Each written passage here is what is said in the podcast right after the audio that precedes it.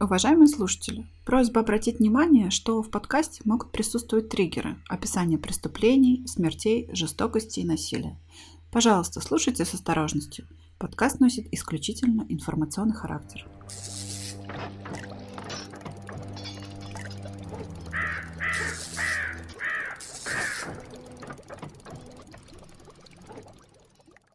Добрый вечер! Это подкаст «Зрачок ворона», в котором мы, его ведущие, рассказываем вам криповые истории вместо сказок на ночь. В этом подкасте мы обсуждаем военные преступления, техногенные катастрофы, деятельность религиозных сект, а также на доступном уровне разбираем true crime кейсы, известные и не очень. Сегодня мы расскажем вам про техногенную катастрофу, которая унесла тысячи жизней, и произошла она в индийском городе Бхапал. Прежде чем перейти к сегодняшней теме, давайте немножко поиграем в аналитиков-дилетантов. Итак, кого мы, условно нормальные люди, боимся больше всего? Разум подсказывает, что безумных политиков, а сердце шепчет серийных убийц-психопатов. Теодор Роберт Банди, один из самых беспощадных серийных убийц поп-культуры, убил 36 женщин за 5 лет. Гэри Риджуэй, больше известный как Грин Ривер Киллер, унес жизни 49, а по его собственному признанию, более чем 70 женщин за 16 лет. Сэмюэл Литл – убил от 50 до почти 85 женщин за 35 лет. Абдул Джабар, афганский маньяк, от 65 до 300 внезапно мужчин за 10 лет. Гарольд Шипман, известный как Доктор Смерть, лишил жизни до 500 человек за 14 лет, но доказано, правда, только 15. Особо печальную славу снискали южноамериканские человекоубийцы. Педро Лопесу приписывают три сотни живых душ за 11 лет, Луису Гравита и того больше, всего за какие-то 7 лет. Если самому результативному из них, Гравита, поверим на слово и произведем расчет по верхней планке, получим по 42,8 человека в год в общем-то, неплохо, очень неплохо. А как насчет 51 человека за день, как это было совсем недавно в шахте Листвяжная? Или 5000 человек за 48 часов? В последнем случае основной причиной гибели людей послужило нечто, что обладает удивительно мощной разрушительной силой. Это эффективный менеджмент понятие, знакомое каждому представителю офисно-планктонного дна. В истории, о которой пойдет речь, на совести этого господина числится более 200 тысяч пострадавших, 5 тысяч из которых скончались первые два дня после происшествия, а всего же, по очень приблизительным подсчетам, ему атрибутируют жизни от 10 до 20 тысяч людей в первые две недели после происшествия, а также от 100 до 200 тысяч человек стали инвалидами и нуждаются в постоянном лечении. Несмотря на две кровопролитные войны, в 20 веке продолжается бурный прирост населения. Э, по большей части он касается бедные страны Африки и Азии. Фактически рост населения обозначает и рост количества ртов, которые нужно обеспечивать едой, ну и в лучшем случае еще и медикаментами. Поэтому нетрудно себе представить, что в это же время такими же темпами развивается и химическая промышленность. Но речь идет не только о фармацевтике, так как потребность э, в производстве большого количества еды требует и производства химикатов, которые позволяют увеличивать урожайность, то есть это удобрения и, конечно же, пестициды. Это яды для уничтожения вредителей. В это время в Европе производство пестицидов уже идет на убыль, так как э, различные исследования и массовые протесты экоактивистов делают свое дело. Поэтому вводится большое количество ограничений и запретов на производство и различную химическую промышленность. В то же время в Индии, о которой сегодня и пойдет речь в нашем рассказе, как раз э, в 60-х годах и начинается вот эта зеленая революция, когда происходит эм, переход от традиционного фермерства к капиталистическому. А, это и про беспрецедентный рост культивации зерновых благодаря посадке гибридных видов, и, конечно же, про использование инсектицидов, которые требуют сельскохозяйственной отрасли очень больших объемов. Таким образом, как раз в Индии в это время никто особо и не задумывается о влиянии этих ядов на экологию и здоровье людей. Но во время нехватки пищи вряд ли вообще кто-то задумается о таких вещах абстрактных. И задуматься об экологии это все-таки удел ближе к европейцам. Поэтому на фоне вот этой общей мировой обстановки производители пестицидов и химикатов э, бегут, э, роняя тапки в страны третьего мира с радушными предложениями. И именно на этом месте в адронном коллайдере сталкиваются индийский город Бхопал и некая американская компания под названием Union Carbide. Uh, Union Carbide. Извините мне мой English. Sorry for my English. Мой акцент. Uh, Union Carbide была основана в 1917 году в Америке. Она образовалась из слияния двух компаний, одна по производству жидкого кислорода, а вторая по производству карбида кальция. Вот второй как раз используется для производства сельскохозяйственных химикатов. Какое-то время компания занималась производством этилена, пластмасс, полиэтилена, а также другой химической, горнодобывающей и металлургической промышленностью. В 1978 году компания продает все свои производственные активы в Европе, поэтому заключенные с индийским правительством 12 годами ранее контракты на экспорт пестицидов, а также строительство завода в Индии наверняка приходится им кстати. Бхопал – это старинный город в Центральной Индии, наследие могольской цивилизации. Население его резко увеличилось после того, как Бхопал стал столицей штата Мадьяр-Прадеш. То есть э, для сравнения, в 50-х годах э, было 60 тысяч э, жителей, и к середине 80-х уже 800 тысяч. Это довольно бедный город по индийским меркам. Большинство горожан жили в халупах без окон и дверей и с проемами, которые как раз-таки исполняли эти роли. Бхопал расположен на 500 метров выше уровня моря, и вот что, на что следует обратить внимание, он окружен холмами и лесами. То есть в последующем в нашем рассказе это будет занимать важную роль. Но вернемся к Union Carbide. Итак, специально для управления индийскими активами она открывает дочернюю компанию, которая называет Union Carbide India Limited. Вот этой вот дочерней компании правительства Индии, которая, кстати, имеет в ней долю в 22% акций, выдает лицензию на производство 5000 тонн севина в год. Севин – это высокоэффективный пестицид, который обладает э, вторым классом токсичности, то есть считается высокотоксичным соединением, а также второй категории канцерогенности, то есть обоснованное подозрение. Обоснованное подозрение на то, что это довольно ядовитая штука, опасная. Перед началом строительства уполномоченный сотрудник уезжает в Индию и США, чтобы исследовать индийский рынок. И он делает прогноз, что продажи этого пестицида в Индии не смогут превысить 2000 тонн. Сотрудник даже попытался уговорить руководство компании построить завод меньшего размера, чем тот, на который они замахнулись. Но совет, увлеченный перспективой столь масштабного производства, его аргументы просто проигнорировал. Как в «Титанике», когда давайте сделаем самый быстроходный этот ну вот, да, что-то, что-то вроде «Титаника» в мире производства пестицидов. Да, да, да. А завод по производству пестицидов в Пхопале в итоге был открыт в 1969 году, и первоначально он осуществлял производство пестицида севин на основе метилизоцианата, или сокращенно МИЦ, который экспортировался из США в Индию. Экспортировался или импортировался относительно Индии, наверное, импортировался.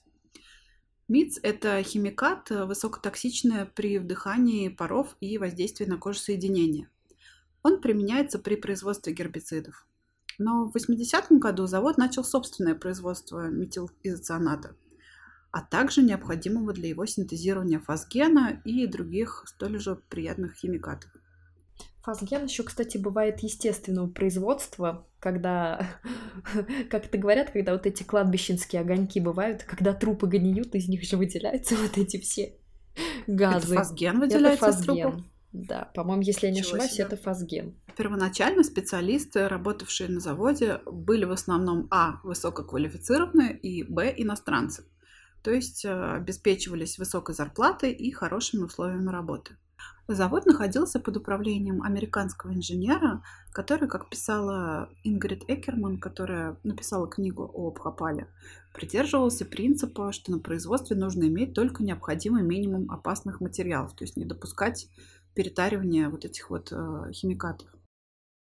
А при этом через какое-то время завод показывает не очень хорошую выручку. То есть в 1982 году удается реализовать только половину произведенных пестицидов, а в 1984 только пятую часть производства. Ситуацию усугубила и засуха 82-84 годов, которая произошла в Индии. Она также повлияла на а, падение спроса на гербициды. Это что значит? Значит, что завод производит кучу химикатов, которые не успевает сбывать. И таким образом как раз-таки происходит затаривание тех химикатов. Да, компания терпит убытки. Американского инженера в итоге сменяет более дешевый индиец. Он, конечно, проходил обучение в США, но его ставят в подчинение финансовому управленцу. Это само по себе очень странное решение, на мой взгляд, потому что основная цель любого экономиста это, блин, э, вывести компанию в плюс. Неважно, какими способами. Да, в ситуации с э, заводом в Индии у Union Carbide вариант только один – снизить расходы, чтобы они не, не намного меньше были, чем доходы, чтобы как-то компенсировать убытки. А решают прибегнуть к самому простому и эффективному, в кавычках, способу, то есть снизить расходы на персонал, уменьшить фонд заработной платы. А если еще проще, то сотрудников меняют на все менее квалифицированных и, соответственно, все более дешевых. Это норма. Да, это норма. Большая часть новых сотрудников проходит довольно поверхностное обучение, прежде чем стать операторами на оборудовании. Напомню, это химический завод. Персонал при этом не обеспечен достаточным количеством СИЗОВ, да, средств защиты, и со временем многих даже перестали инструктировать насчет токсичности находящихся в работе химических веществ. И так сойдет. Вскоре изменяется цикл производства. Ну, как я поняла, э, в связи с переизбытком нереализованной продукции.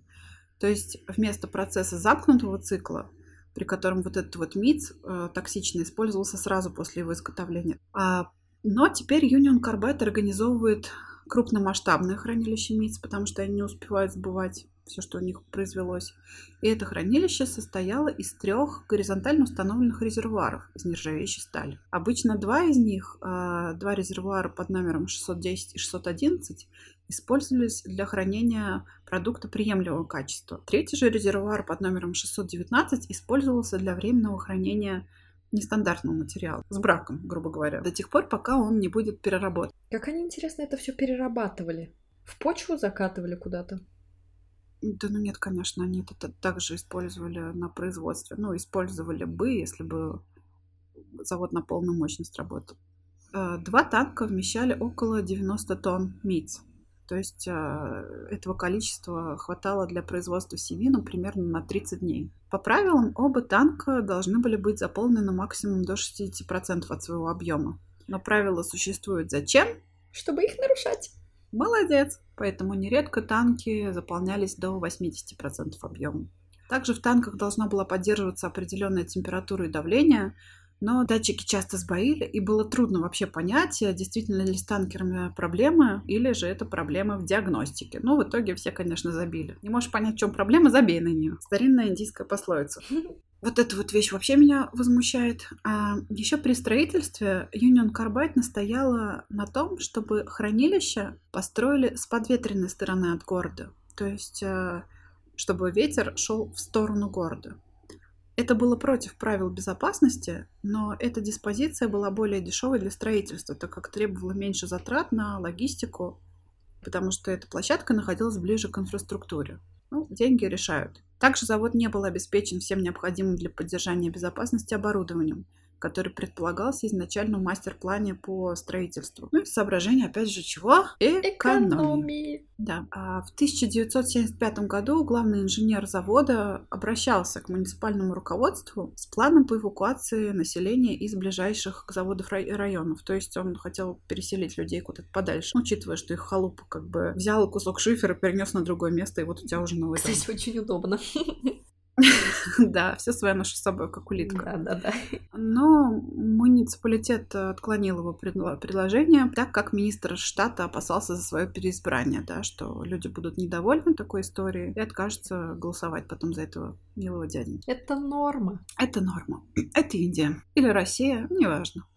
Ай-яй-яй. Для уменьшения издержек компания прибегала к все более жестким решениям. Часть операций переводила с автоматизированного на ручное управление, что, соответственно, увеличивало вероятность ошибки, да, которая связана с человеческим фактором. Также срок обязательных проверок производства и его безопасности увеличили с полугода, то есть 6 месяцев, до 12.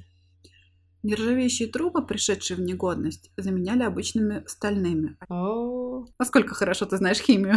Это как в, во все тяжкие, когда, помнишь, он там трупак растворял в этой, в какой-то ванной, и она протекла сквозь этот...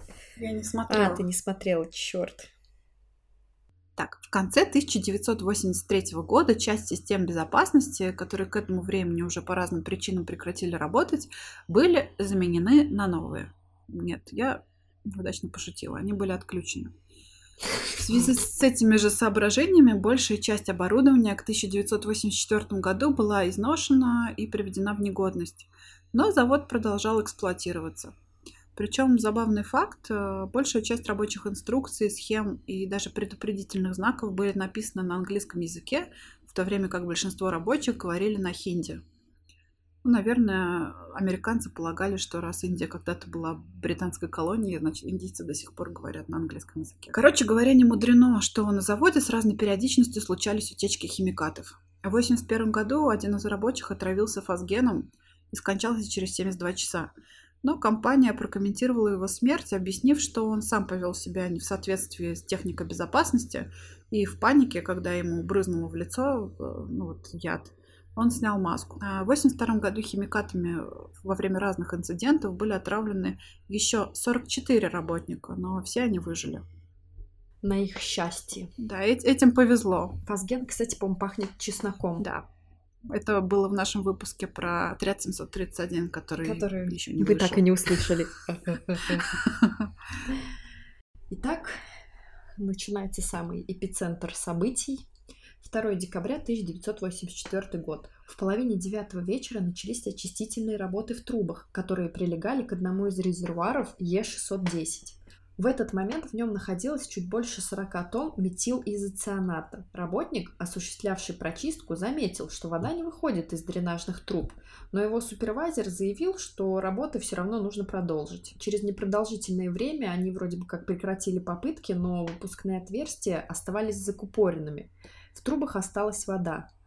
Э, вскоре после этого воду снова включат.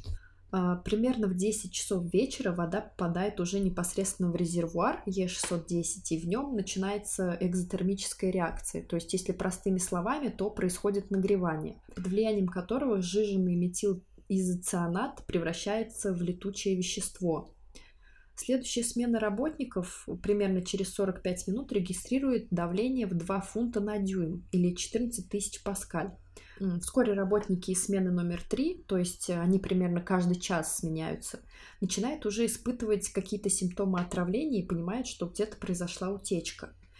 Э, к 11 часам давление в танке вырастает уже в 5 раз. Через какое-то время операторы оборудования обнаруживают коричневую воду и пар, которые выходят из дренажного крана. Воду, все еще поступающие в трубы, решают перекрыть после перерыва на чай, конечно же, потому что ничего, все остальное подождет, а перерыв на чай это святое. Ну, прошло всего 37 лет со времен освобождения Индии, колониальной привычки вторая натура. Итак, время 0 часов 15 минут, начинается перерыв на чай. По некоторым данным, сигнализация, которая сообщает о крупном выбросе, уже сработала в это время, но всего лишь на несколько минут. То есть, возможно, ее либо не услышали, либо не обратили внимания. Другие свидетели утверждали, что уже во время чаепития в диспетчерской обстановка не предвещала никаких происшествий. Но любопытный момент. Разносчик чая, который зашел в комнату управления метилизоцианатом, заметил, что атмосфера уже была какой-то напряженной. Операторы отказывались от чая, и то есть предполагается, что в это время они уже понимали, что произошел какой-то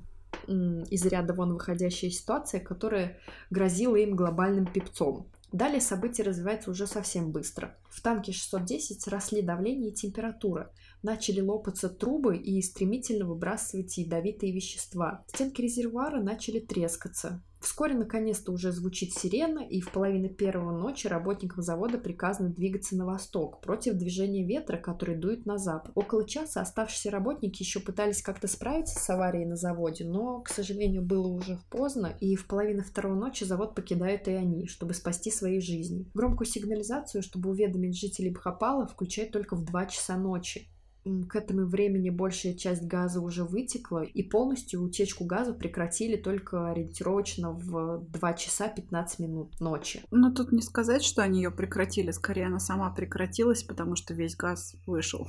А, очень удачно сложилось обстоятельства. Индийцы пытались а, тушить струю вот этого яда, который бил из-под земли, но она была слишком высокая, и их шланги просто не доставали. Итак, вернемся чуть ранее к началу утечки. Это примерно 23.30. Сбежавший из контейнера летучий газ превращается в облако, которое представляет собой гремучий коктейль из смеси различных газов. Изоцианатов, метилоизоцианатов, метиламин, фосген, гидроген цианида, хлороформа и куча еще всяких вкусных веществ. И все это облако, конечно же, поспешно движется в сторону города. И здесь стоит учитывать момент, что время уже вечер, то есть город уже большей частью спит. И начинает свое грязное дело.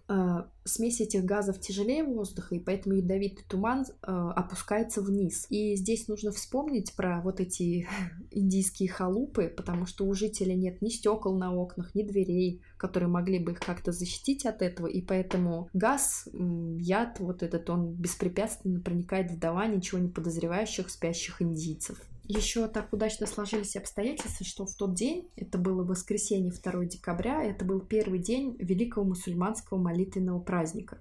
То есть тысячи паломников из других городов прибыли в Бхопал, и посему прочему, это еще был свадебный сезон, когда родственники съезжались к своим другим родственникам со всей Индии, и многие из которых, то есть э, из-за отсутствия домов, они ночевали прямо на вокзалах или на улицах. Несколько раз, начиная с половины первого ночи, с завода была слышна сирена. Живущие совсем рядом с заводом люди начинают замечать э, резкий запах. Вскоре улица заволокло густым белым липким туманом. Многие из людей, кто жил ближе всех к заводу, умерли во сне. Большинство проснулись от того, что кашляли и задыхались. Затем они почувствовали что-то вроде жжения, которое описывалось позже как от перца чили. У них начало жить глаза, дыхательные пути, одним словом, слизистые. А их стало тошнить. Некоторые оставались в постели под одеялом. Большинство людей выходили на улицу напуганные и в панике пытались убежать от облака. Некоторые умирали практически мгновенно, особенно дети. Многие из них погибли, не просыпаясь. Остальные бежали или пытались использовать какие-то транспортные средства, если это возможно. Ну, так как это Индия, по большей части это были, конечно, велосипеды, и вот это вообще не способствовало спасению. Люди двигались в сторону от завода, надеясь спастись, но при этом они следовали направлению облака и тем самым продолжали в нем находиться. Будучи ослепленными, люди звали на помощь членов своей семьи но вскоре и легкие, и горло сдавило газом. Во время бега люди вдыхали большее количество газов, что только усугубляло их ситуацию, ну то есть от дыхания лихорадочного. Да, возможно, тем, кто умер сразу, еще повезло. Кто-то пытался добраться до больницы, но добирались, естественно, далеко не все. Симптомы отравления проявлялись в основном в виде удушья, отека легких, слепоты. У пострадавших шла пена изо рта, их изводила кровавая рвота. Тем, кто оставался на месте, в какой-то степени везло больше, так как они вдыхали меньшее количество инсектицидов. Некоторые люди, которые смогли в этой ситуации соображать более хладнокровно, двигались в сторону против ветра, то есть в противоположное движение облака к заводу. Но, я так понимаю, их было немного. Почему они не предупредили никого, что нужно делать так же? Может быть, кого-то они предупреждали, но они же не будут бегать вокруг, хватать всех, вести за собой. Скорее всего, они хотели спасти свои жизни. Да еще плюс дети. Кстати, как мы уже упоминали ранее, из-за того, что географически Бхопал лежал в окружении холмов, а воздух в нем был еще и менее подвижным, и это, в принципе, не очень благоприятно для расположения химзаводов, которые обычно принято строить в степных и нехолмистых местностях в отдалении от городов. Ну и, естественно, в соответствии с розой ветров. А двое железнодорожных служащих, которые дежурили в эту ночь на смене, остались на своих постах и попытались отправить сообщение на соседние станции, чтобы остановить все прибывающие поезда. Когда Горакпурский экспресс приблизился, они вышли на рельсы и просигналили лампами, но их, видимо, не заметили, пока не стало слишком поздно. Когда поезд прибыл на станцию, сам начальник станции немедленно вышел, чтобы отправить его дальше из города. В итоге те двое служащих умерли, а начальник станции остался инвалидом. Герои. Когда забрежил утренний свет, масштабы катастрофы стали очевидны. В районах вокруг завода все козы, кошки, собаки, коровы, буйволы и другие домашние животные умерли. Выжили только птицы и крысы. Снаружи и внутри домов лежали мертвые человеческие тела. Через несколько дней все листья с деревьев опали, трава пожелтела. Вокзал, в предыдущий день, как обычно, переполненный, путешественниками, носильщиками, бездомными и цыганами, в этот день был зловеще тихим. Все его обитатели были найдены мертвыми на следующее утро. Первые дни после катастрофы жители Бхопала, простите, у Банди, видимо, сновидения начались. Там немножечко. Он во сне, что ли, лает? Да. Какие-то странные звуки издает. В первые дни после катастрофы жители Бхопала оказывали любую посильную помощь. Сотни добровольцев использовали свои собственные транспортные средства, доставляли пострадавших в больницы, вывозили трупы, помогали в организации похорон, приносили приготовленную еду в больницы и медицинские лагеря. На следующий день после катастрофы несколько тысяч жителей Бхопала попытались штурмовать фабрику.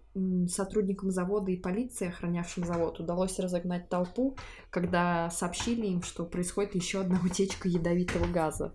Кстати, весьма эффективно. Это Банди, если что, трясется. Я не знаю, слышно, не слышно? Слышно. Банди. Банди. Прекрати. А, а. Встал такой. Вот следующий, мне кажется, отрывок, он наиболее ужасный, потому что, когда представляешь вот эту всю ситуацию, власти, как бы, они поспешно очищали город от мертвых тел, включая около четырех тысяч голов крупного рогатого скота, а также сотен собак, кошек, птиц и других животных. Масштабы были огромные, и на этом этапе никто даже и не пытался сосчитать тела погибших. По индийским правилам большинство были сожжены или сброшены в реку. По информации Ингрид Экерман, более 7 тысяч трупов было кремировано. Иммигранты, мусульмане, цыгане, то есть э, они как бы вообще не шли в расчет 4 а, декабря несколько полицейских грузовиков въехали на территорию рядом с заводом, загрузили грузовики найденными трупами и сбросили их в реку. А, есть такая информация, что некоторые люди приходили в себя в холодной воде, окруженные мертвыми телами. То есть это вообще сложно представить, наверное, что человек при этом испытывает. Я не знаю, там можно сразу же и умирать на месте. Ну да, приятного мало. Да, сразу вспоминаешь опять же тот Титаник, когда помнишь, там показывали, когда бедная Роза сидела на этой двери, а вокруг эти замерзшие тела. Э, достоверно вряд ли мы когда-то узнаем, сколько людей было сожжено или похоронено заживо. Мы точно никогда не узнаем. Ну, кто знает. Может быть, как когда ты пойдешь в свой последний путь, перед тобой Соломон встанет и разрешит тебе получить ответ на один вопрос, и ты там спросишь. Апостол Петр тогда уж. Я же все православная, а не иудейка. Апостол Петр. Ну, Соломон. Понятное дело, что в таких условиях итоговую цифру смертности назвать э, можно только разве что приблизительно. Разные авторы называют от 3 до 20 тысяч человек, и больше всего пострадали дети до 5 лет. Их смертность составила 33 человека на тысячу. У взрослых это 20 человек на тысячу.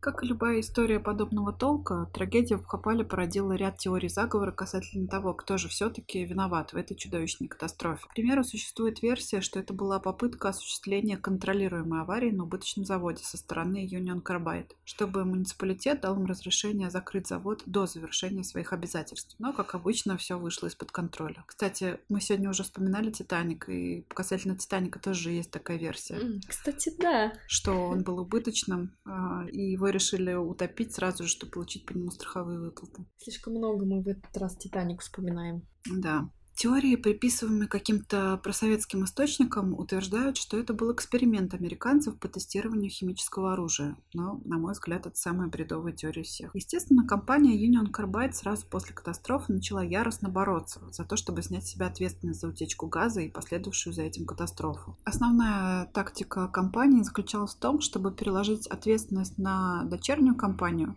заявив, что именно она полностью устроила завод и управляла им. Также были представлены другие сценарии, включающие террористический акт со стороны ранее неизвестных сикских экстремистских групп, но от этого варианта, правда, быстро отказались, а также саботаж со стороны недовольных сотрудников завода. Вряд ли. Гипотеза United Carbide заключалась в том, что неконтролируемая реакция в резервуаре произошла при введении значительного количества воды. Это цитата. То есть они откровенно намекали на то, что кто-то намеренно присоединил шланг к манометру. На пресс-конференции 15 марта 1985 года было озвучено, что, цитата, «вода могла быть случайно или преднамеренно введена непосредственно в резервуар через технологическую вентиляционную линию, азотную линию или линию другого типа». Ключевым доказательством этой гипотезы, по мнению United Carbide, явились показания свидетеля, который якобы заметил, что индикатор давления на резервуаре 610 отсутствовал и что в отверстие не была вставлена заглушка. А рядом лежал шланг для воды, такое прям свидетельство преступления. Другие свидетели при этом опровергли эти заявления. После, возра... А, после возражений работников все-таки было признано, что следственная группа компании не нашла никаких доказательств такой ситуации. Некоторые журналисты отмечали, что при таком сценарии реакция произошла бы 23 часа спустя, и что не было ни клапанов, ни вентиляционных отверстий или выпускных отверстий, к которым можно было бы таким образом присоединить шланг. Предполагаемый работник якобы был идентифицирован расследованием дочерней компании United Carbide, но официально о нем никогда не сообщалось. Сам сотрудник э, вроде бы назвал себя, то есть он понял, что под него копают, может быть, и заявил, что рабочие знали, что заливать воду непосредственно в резервуар для МИЦ было бы чрезвычайно опасно для самого человека. То есть это было бы самоубийственное мероприятие, и вряд ли бы кто-то, даже недовольный увольнением или условиями работы, э, рискнул бы своей жизнью и пошел на столь опрометчивый поступок. Этот сотрудник также говорил, и я думаю, ты согласишься с ним, как я согласилась, что если даже и предположить на минуту, что имел место саботаж, то виновником все равно является в первую очередь кто? Руководство, которое отвечало за контроль за соблюдением мер безопасности на столь опасном химическом производстве. То есть они должны были в принципе исключить возможность осуществления такого саботажа. Сам Уоррен Андерсон, глава компании United Carbide, признался комиссии Конгресса США, что у него, цитата, нет никаких доказательств того, что за катастрофой стоял саботаж. Коллега, вам слово. Сейчас будет очень много цифр. Коллега, вам слово, и сейчас будет денежки, деньги, денежки. Да. Расчеты, деньги, примеры, считать. Минутка экономики. Экономика. Да. Так, э, первый иск на несколько миллиардов долларов был подан уже 7 декабря в суд США. Это было начало многих лет юридических махинаций, в которых, как это водится, всем было плевать на этические последствия и вообще влияние какого-то на жителей Бхопала. В марте 1985 года правительство Индии приняло закон о бедствиях, связанных с утечкой газа в Бхопале, якобы чтобы гарантировать быстрое и справедливое рассмотрение всех претензий, связанных с этой аварией. Закон сделал правительство единственным представителем потерпевших в судебных разбирательств как в Индии, так и за ее пределами. В конце концов, все дела были исключены из правовой системы США по решению председательствующего американского судьи и полностью переданы под юрисдикцию Индии, ну, конечно же, в ущерб потерпевшим. А в мировом соглашении при посредничестве Верховного суда Индии Union Carbide приняла на себя моральную ответственность и согласилась выплатить 470 миллионов долларов правительству Индии, которые будут распределены между истцами в качестве полного и окончательного урегулирования. Э, цифра частично основана на оспариваемом утверждении, что только, вообще, кстати, странно, что только 3000 человек умерли и 102 тысячи человек получили стойкую инвалидность. Э, после объявления этого урегулирования акции Union Carbide выросли в цене на 2 доллара за акцию, то есть это где-то на 7%. Циничненько. Очень хороший рекламный ход, неплохо. Э, сюда можно вставить мем с этим негром, простите, с чернокожим. Который Стонкс? А, нет, который, который с пальцем да, возле да, виска, я так. поняла. Да, да, да. Для примера. А, если бы компенсация в Бхопале выплачивалась по той же ставке, что и жертвам асбестоза, присужденным в судах США ответчикам, и включая Union Carbide, которая добывала асбест с 1963 по 1985 год, ответственность компании по катастрофе в Бхопале была бы больше, чем 10 миллиардов долларов, которые компания стоила на тот момент и на которые была застрахована в 1984. Также вот есть еще один пример, который приводит журналист Константин Колесников. Когда в аварии в Мексиканском заливе на нефтедобывающей скважине, принадлежащей компании British Petroleum, погибло 11 американцев, Штраф по итогам внесудебного урегулирования между компанией и правительством США составил, внимание, 4,5 миллиарда долларов. То есть это за 11 человек. По 410 миллионов долларов на... за человека. Более того, еще 14,5 миллиардов долларов компания выплатила по частным искам пострадавшим. В случае Бхопала средняя сумма выплаты семьям погибших составила 2200 долларов. То есть жизнь одного американца приблизительно сопоставима с жизнями 107 тысяч индийцев – с учетом инфляции.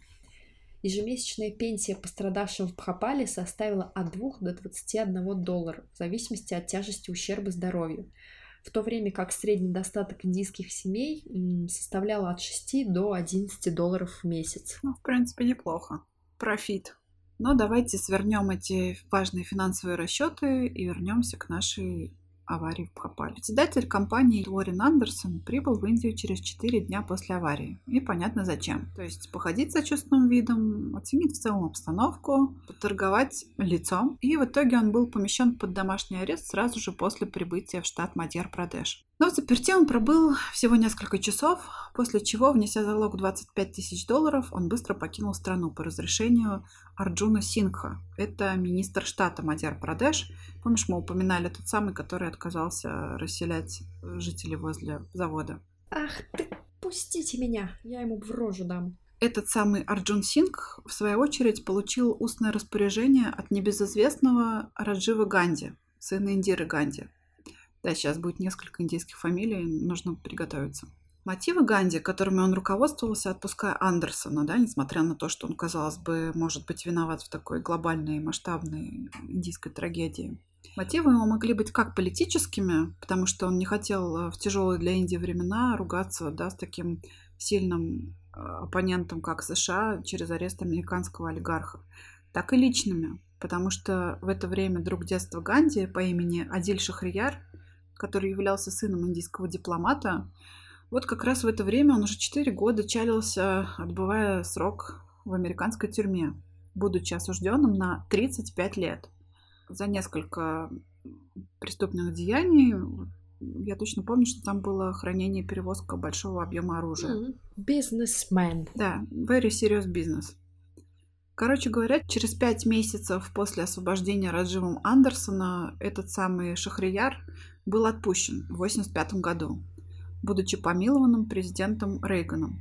Это несмотря на то, что по первоначальным условиям э, приговора Шахрияр не имел права на УДО до 1991 года. То есть он был отпущен на 6 лет раньше, чем мог бы подать прошение об УДО. Совпадение? Не думаю. Ну, кстати говоря, Шахрияр скончался в 90-м году. То есть если бы он остался в тюрьме, он, может быть, еще жив бы был. Карма. Да, Раджив Ганди. Кстати, карма точно. Они же должны хорошо знать, что такое карма. Раджив Ганди скончался в 91 году. А, он был подорван террористкой-смертницей из э, шри-ланкийской запрещенной организации, которая называется «Тигры освобождения Тамила Лама». Ну, называлась, сейчас я помню, не существует. Кстати, тоже интересная история, и можно было бы даже отдельный выпуск сделать про нее. Брутальное название. Да. Почему тигры? Там довольно глобальная была тема, то есть они контролировали, по-моему, даже Шри-Ланку, у них была целая армия, и Э, у них была такая, было такое подразделение армейское, которое называлось, по-моему, Черный тигр. Это было подразделение террористов-смертников. Прекрасно. Туда типа отбирали самых достойных. О, прелестно, черт подери. Да, в инете можно найти галерею фотографий этих достойных господ. Ну, как бы, да. Да. Я думаю, там не только господа, там еще и дамы. Слушай, не помню, мне кажется, я там видела только мужиков, но, может быть, и женщины тоже есть. Надо изучить этот вопрос. Феминизм. Ф, феминизм, да. А, а Джон Синг, министр штата, в этой ситуации с предоставлением свободы Андерсону тоже не проиграл, потому что Юнион Карбит пожертвовала 150 тысяч рупий в общество защиты детей под названием Чурхат, которое было основано родственниками Сингха. Деятельность этого общества защиты детей предполагалась как благотворительная и, соответственно, не облагалась налогами. Впоследствии Сингха обвиняли в отмывании денег через эту организацию, но это же Индия, о которой расскажу я, и в итоге его, конечно, не осудили и ничего не доказали. Это не гневлят богов, а вообще в карму не верят, это безобразие. Да. Юнион Карбит на каждом шагу пыталась манипулировать и скрывать научные данные в ущерб жертвам, потому как врачи не могут э, эффективно лечить пациентов не зная, чем вызвано отравление. Тем более в таком хаосе и при таком большом количестве пострадавших. А, Вишнево-красный цвет крови и внутренности некоторых пострадавших был характерен для острого отравления цианидом. Дело в том, что когда метилоизоцианат подвергается воздействию тепла, где-то около 200 градусов, он образует деградированный метилоизоцианат, который содержит более смертоносный цианистый водород. Существовали явные доказательства того, что температура в этих резервуарах для хранения, она достигала этого уровня во время бедствия, то есть прогревалась до 200 градусов. И как бы до сих пор компания точно не сообщила, что было в этом ядовитом облаке. То есть, видимо, состав этот до сих пор неизвестен. А в итоге Андерсон, конечно же, ускользнул от следствия, так и не был обвинен. Он скачался в 2014 году в возрасте 92 лет в доме престарелых по естественным причинам. Через 25 лет, в 2010 году, были осуждены 7 человек. Всех их приговорили к двум годам тюрьмы, условно, кстати говоря, и штрафу в 2500 долларов. Они все являлись этническими индийцами, и ни один иностранец не пострадал. То есть не, не понес наказание, конечно же. Ну, вообще техногенная катастрофа — это такое явление, которое обычно является следствием целой цепочки действий, совпадений и случайностей, которые приводят к такому печальному исходу. Да. А Бхопала по сей день является чудовищно неблагополучным с экологической точки зрения местом, хотя прошло уже 37 лет, судя по возрасту моего мужа, который как раз в этом году родился, 84 Очень удобно. Я думал, ты так быстро считаешь. А вон она что, Михалыч? Черт. При попытке откачать остатки химикатов из резервуаров, часть пестицидов попали в почву и грунтовые воды. По сей день на прилегающей к заводу территории показатели заболеваемости раком гораздо выше, чем в других индийских штатах. Также высоки патологии плода рождается много детей с инвалидностью. Но им-то, конечно, уже никто не платит. А бонусов от Union Carbide. Union Carbide, которая, кстати, является действующей компанией до сих пор, да, она до сих пор работает, она продолжает настаивать на том, что утечка, приведшая к катастрофе, была вызвана саботажем. Эта информация на текущий момент имеется на их официальном сайте. Это можно зайти и почитать. Там есть отдельный раздел, посвященный катастрофе в Бхопале. Так вот, эта информация преподносится как доказанный факт со ссылками на несколько подготовленных компаний отчетов. Также версия саботажа нисколько не смущает следующее противоречие, что в, э, в сентябре 1984 года внутренний отчет Union Carbide о заводе в Вирджинии в США, то есть они проверяли свой американский завод, выявили ряд дефектов и неисправностей. Отчет предупреждал, что в резервуарах для хранения МИЦ, то есть метилоцианата, может произойти неконтролируемая реакция, и что имеющийся план экстренных действий не будет достаточно своевременным или эффективным, чтобы предотвратить катастрофический отказ резервуаров. Но этот отчет так и не был направлен на завод Бхопаль, хотя на нем применялась та же схема его хранения метилоцианата, как и в Вирджинии. И фактически эта схема хранения была организована на основе знаний, как это все сделано в Америке. Ну, короче говоря, наша основная часть завершена. Э, если вы слушаете э, наш подкаст только ради истории, а не ради нашего трепа, который мы обычно стараемся минимизировать, планируем осуществить в конце, то можно уже выключать. Если кому-то интересно и кто-то хочет с нами подискутировать, в том числе, может быть, где-то в комментариях на какой-нибудь площадке, я пока еще сама не знаю на какой, но нам всегда интересно послушать другие мнения, и с кем вы согласитесь, может быть, с нами обеими, если мы будем придерживаться одной точки зрения. Ну, собственно, Катюха, я тебе передаю слово. Скажи, что ты думаешь Катюха, насчет этой слово. всей ситуации. Ну, конечно, к сожалению, тут идет речь о чудовищной вот этих вот бюрократических издержках и, как ты уже сказала, эффективный менеджмент. То есть бедные индусы пали жертвой вот этих капиталистических лап американцев и все такое. Может, они не только индусы? Ну, еще кто там, цыгане, евреи. Нет, я имею в виду, что индусы — это люди, которые исповедуют религию. Индийцы, а вообще индийцы, нация простите, это индейцы. я все время допускаю эту ошибку, да, именно индийцы. Индейка. Да, душность 99-го левела у меня. А что ты думаешь насчет Андерсона? Считаешь ли ты, что он должен был быть наказан? Ну, конечно, непосредственного участия, то есть он, может быть, и не принимал в том, что э, он, конечно, не подкручивал трубы и не заливал туда воду, наверняка, но то, что он, конечно, не проконтролировал всю эту ситуацию, но, как любит у нас говорить, все проконтролировать невозможно, один человек не может за всем уследить, поэтому может быть, он не сделал просто должного. Э, его нельзя винить, конечно, за то, что он сам непосредственно воду в эти резервуары заливал, но то, что он не проследил, это, конечно, да, то есть... Но он же потому и делегировал эту деятельность главному инженеру, наверняка там был отдел по безопасности, по технической. Само собой, это начинается цепочка вот эта вся, опять же, бюрократическая, потому что когда такое огромное производство, очень много человек, это, конечно, сложно за всем этим проследить, но, опять же, это не снимает ответственности с него за то, что произошло. То есть его вот эти хладнокровные попытки манипулированием, попытки признать, что это был саботаж. Ну, понятное дело, что они боялись за свою репутацию и все такое. Но раз они до сих пор действуют, значит, они как-то вышли сухими из воды. Но, опять же, с Индией такой все-таки нищая страна, конечно же. Как тут с США конкурировать? Ну, страна сама не нищая, люди не нищие. Да, да, да, я это имел в виду, конечно. Страна просто коррумпированная. Как и многие, наверняка. Ну, наверное, наверное, я с тобой в основном согласна. В основном. Я думаю так, что в бизнесе такого масштаба трудно обвинять э, высокое руководство в том, что они зачем-то не проследили, потому что ну, невозможно за этим было проследить. Должен ли он был приезжать, прилетать в Индию и проверять это производство сам? Да нет, не должен. То есть, действительно, если они организовали дочернюю компанию, чтобы она занималась полностью этими индийскими активами. Там же был главный инженер, который должен был за этим следить, и отдел по технической безопасности и так далее не делегировали эту ответственность, и люди... Ну, то есть это некомпетентность сотрудников. Да, по поводу... Я считаю, что основная тут ошибка была, я не знаю уж, кто ее допустил, и было ли это решение как-то утверждено в главной компании, но подчинять главному инженера-финансисту да. это просто абсолютный бред. Это как подчинить... Это кринж. Не знаю, как оставить э, кошку нянчиться с мышонком. Вот что-то вроде того, потому что они оба преследуют абсолютно разные цели. То есть цель главного инженера — это выбить максимум бюджета на то, чтобы закупить там дорогостоящее оборудование, да, и, а цель э, финансиста — это максимально снизить э, все издержки и наращивать выручку. Ну, здесь, видимо, просто так приоритеты расставили. Ну, короче, я не считаю, что этого Андерсона нужно обвинять во всех грехах, но, конечно, вроде бы, вроде бы компания повела себя непорядочно, да, с точки зрения там нашего уровня. Но с другой стороны, ну, я не знаю, ну, представь, Катюх, что ты, например, залила соседа внизу.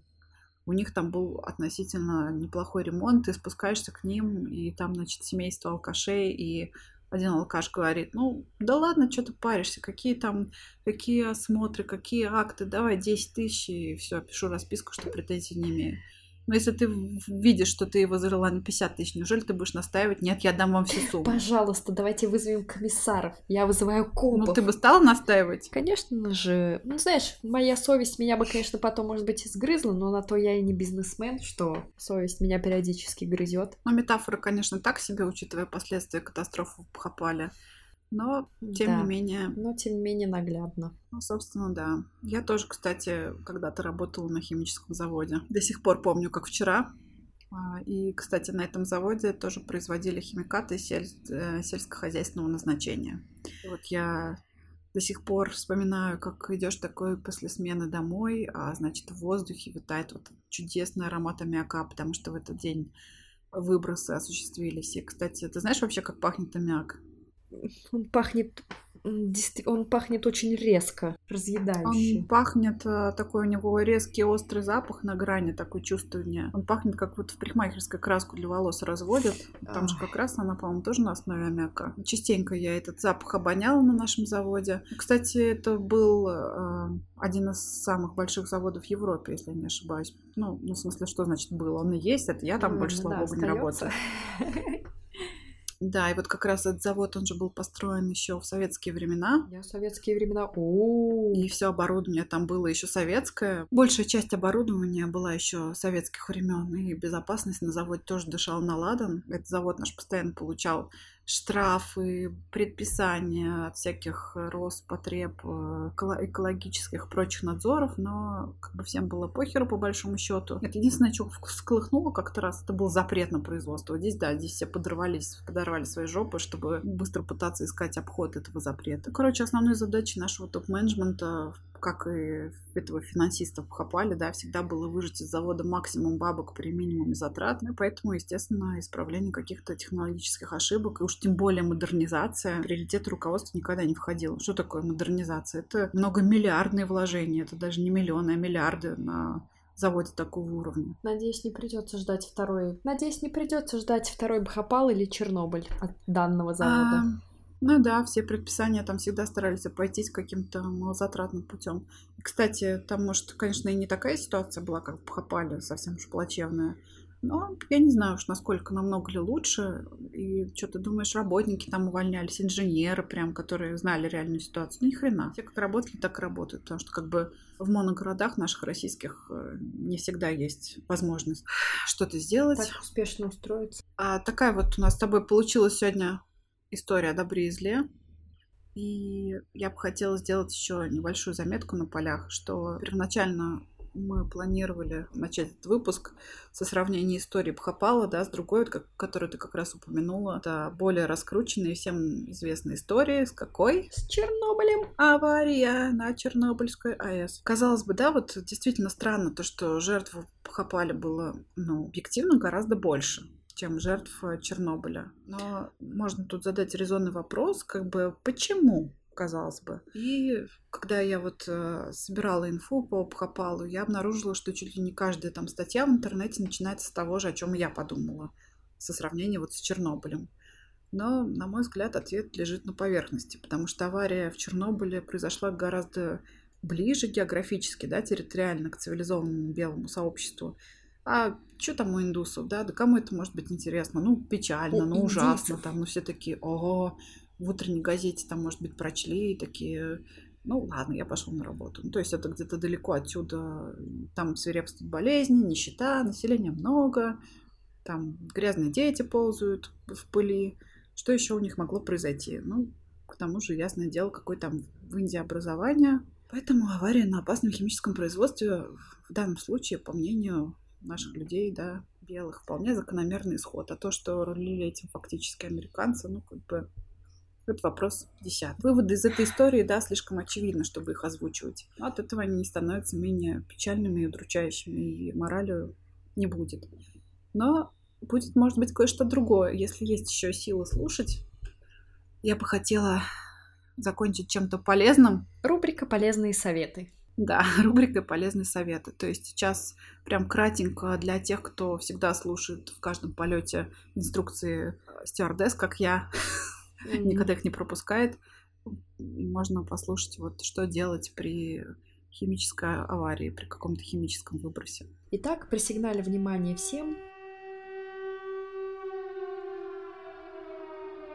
Включайте радиоприемник и телевизор для получения достоверной информации об аварии и рекомендуемых дальнейших действиях. Закройте окна, отключите электробытовые приборы и газ. Наденьте, внимание, как будто в каждом доме хранятся резиновые сапоги, плащ. Хм, то есть по возможности здесь, наверное, просто нужно... Если вы рыбак, вы спасетесь. Э, да, если вы рыбак или параноик, конечно, вы спасетесь. Э, необходимо взять документы, теплые вещи и какой-то запас не портящихся продуктов. Также необходимо оповестить соседей и быстро, не создавая паники, выходить из зоны возможного заражения. Э, заходить нужно обязательно перпендикулярно направлению ветра на расстоянии где-то не менее полутора километров от предыдущего места пребывания. Для защиты органов дыхания необходимо использовать использовать противогаз. Которого ни у кого нет. А, что резонно, да, при его отсутствии, ватно-марлевую повязку или подручные изделия из ткани. И дальше уже зависит от ситуации. Они могут быть смоченными в воде, либо в 2 или 5% растворе пищевой соды для защиты от хлора, либо в 2% растворе лимонной или уксусной кислоты для защиты от аммиака, то есть это от щелочи. Интересно, а нет какой-нибудь детской песенки запоминалки? Сода от хлора, кислота от аммиака,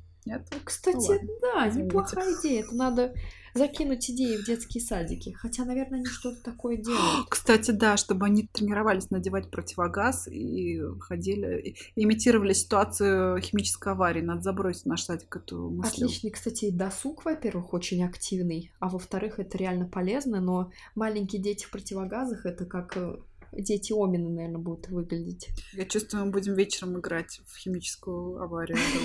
Собирайся, сейчас будем играть в химическую аварию. При невозможности покинуть зону заражения необходимо плотно закрыть двери, окна, вентиляционные какие-то отверстия и дымоходы. Имеющиеся щели необходимо заклеивать бумагой или скотчем, то есть все, чтобы извне не проникали вот эти вещества. По возможности нужно осуществить влажную уборку, не укрываться на первых этажах зданий в подвалах, так как э, мы уже обсуждали, этот газ чаще всего тяжелее воздуха, поэтому он опускается ниже к земле. Ну, на самом деле там не совсем так. А, хлор, он стелется по земле, а аммиак, он поднимается. Может быть, еще связано с тем, что они не выветриваются из подвалов или из всех вот этих помещений. Что-то вроде того. При подозрении на поражение аварийно-химически опасными веществами нужно исключить любые физические нагрузки, принять обильное питье. Подожди, подожди, стой. У меня вопрос. Э, это написано с сокращенной аббревиатурой. Откуда ты знаешь, как оно расшифровывается? Ёкарный бабай. У меня был курс медицины катастроф. Я эти охов вот тут вот. Вот это да. Чего ты не знаю о своей сестре. Я Серия еще плюс... 344. Да, в конце один раз это все пересдавала, поэтому а еще у меня был, господи, чудо-преподаватель, который при попадании охов на кожу необходимо. То есть я это все прекрасно запомнила. Дай бог ему доброго здоровья. Вот, то есть э, необходимо исключать любые физические нагрузки, принимать обильное питье и нужно немедленно, конечно же, обращаться к врачу. Если непосредственно произошло загрязнение покровов, одежды, э, волос или что-то еще, то при первой возможности необходимо принять душ. Зараженную одежду постирать, постирать это вряд ли, потому что все равно остается. Лучше сразу ее утилизировать и выкидывать. Необходимо проводить тщательную влажную уборку помещения и, конечно же, воздерживаться от употребления водопроводной воды. Да. Ну, в общем-то, вот такая вот история у нас получилась. Так как мы сказали, самое главное это берегите головы. Себя и своих близких. Да. Не знаю, считается это плагиат или не считается, но это пожелание, но самое такое важное и доброе. Берегите свое здоровье и берегите своих близких. Это все, что нужно. Да, ну и, собственно, все. Большое спасибо тем, кто дослушал до этого места, да и тем, кто раньше выключил тоже. Просто они не узнают о том, что я сказала им спасибо.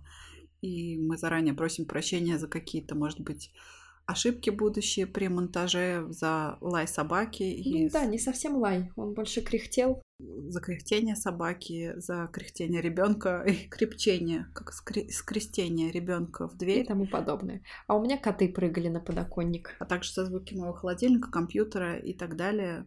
Ну, пожалуйста, не, не будьте к нам слишком суровы. Да. И всем хорошего вечера, хорошей ночи, доброго дня и всем пока. Всем пока.